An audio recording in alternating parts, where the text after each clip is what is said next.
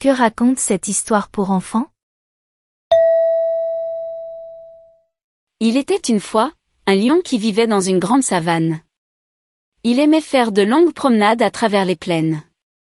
Un jour, lorsqu'il marcha, il rencontra un éléphant.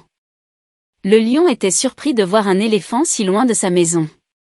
Le lion s'approcha de l'éléphant pour lui demander ce qu'il faisait ici. L'éléphant a alors expliqué qu'il cherchait une belle forêt pour venir y résider avec sa famille et vivre en paix. Le lion, ému par son histoire, le conduit vers une grande et belle forêt, près de la savane où il habitait. Que raconte cette histoire pour enfants? Réponse A. Elle raconte une histoire entre un lion et un éléphant.